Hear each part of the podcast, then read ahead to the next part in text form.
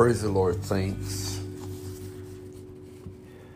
God wants to transform your life, and there is liberty in the Word. This program offers inspiration that will transform your life. And as you listen to the podcast, let us know how we are doing by emailing us at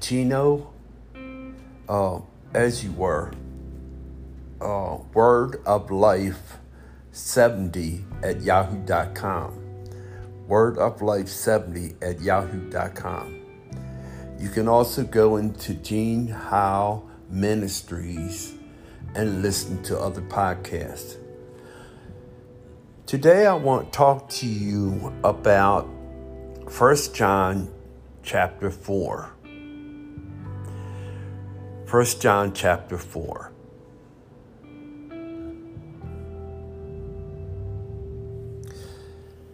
John continues to discuss the role of the Spirit in the life of a believer. He encourages the community to evaluate teachings to determine if they are from God or from those who have separated from the community, the Antichrist. You can find that in 1 John 2:18 and 19. In verse 1, it talks about the Spirit. It refers to spiritual source of a teaching or doctrine. According to John, every teaching about Christ originates from a spiritual source.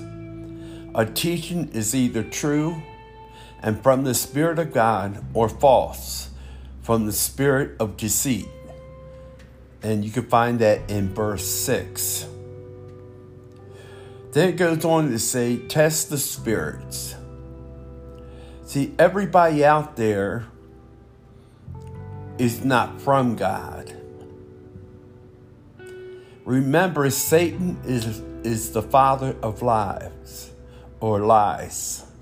Believers derive their ability to test truth and falsehood from their anointing by God. Check the Spirit by the Spirit, I say. Their knowledge of the teaching of Jesus and the work of the Holy Spirit in them. You can find that in John 2:20, 27, and chapter 3, verse 24.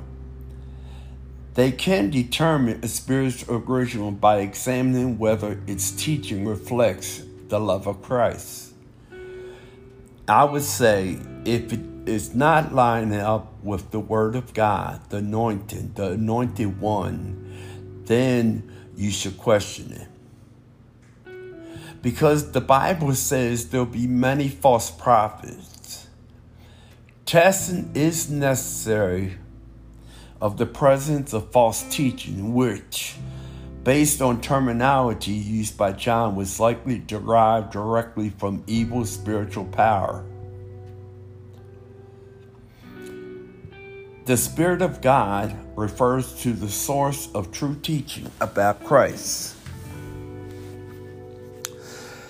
Confesses Jesus Christ has come in the flesh. A true spirit from God will confess Jesus' true humanity. In verse 4:3, does not confess Jesus, refers to denying Jesus' humanity, compared to 1 John 2:18. John is opposing a group of people who hold this view, which goes against Jesus' true identity. It is common, and now is, that John commonly uses phrases such as this, which further identify this letter with the Gospel of John. You can find that in John 4:2 and 3, chapter 5, verse 25, and chapter 16, 32, in the book of John. True believers prevail over false teachers. Remember, you have to try the Spirit by the Spirit. because Christ, whose spirit resides in them, is stronger than the Antichrist and any spiritual power at work in them. And you can find that in 1 John 4:1. Amen. Greater is that he that is in us than he that is in the world. Keep in mind, Satan is a deceiver. He uses deception to trick you to go his way. But don't allow him to do that, because he is a father of lies. John is speaking about those who have left the recipient's congregation and rejected God's truth. Remember, the Bible says, "You shall know the truth, and the truth shall set you free." Amen. Those whom God has fathered spiritually, believers in Christ, enjoy a relationship with him. They have been adopted as God's children. As Father, God provides his children with guidance through the Spirit. John's use of this language reflects God's act of making people one with them. I always pray one mind and one spirit, because we need to walk in the things of God and not that allow the enemy to trick us. Like I said, he is the father of lies. The Bible says, resist him and he shall flee. Glory to God.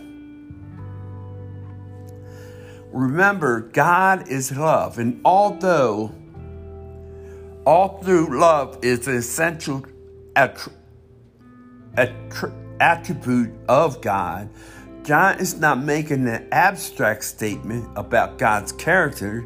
John's point is that God can be known only through his demonstration of love, most profoundly seen in sending his son in the flesh as a sacrifice for humanity.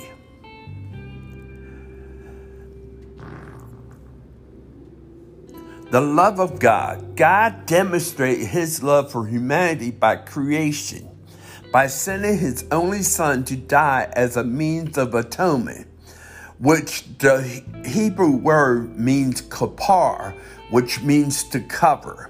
Amen. You can take a look at 1 John 4:9 and compare it to John 3:16. Since the incarnation represents God's ultimate expression of love, those who deny that Jesus came in the flesh reject God's love for them.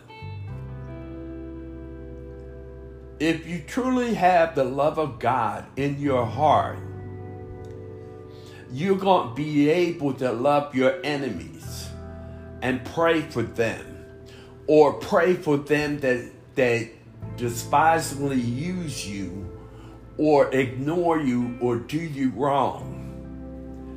Forgiveness is an action. You must learn to forgive yourself and to forgive others.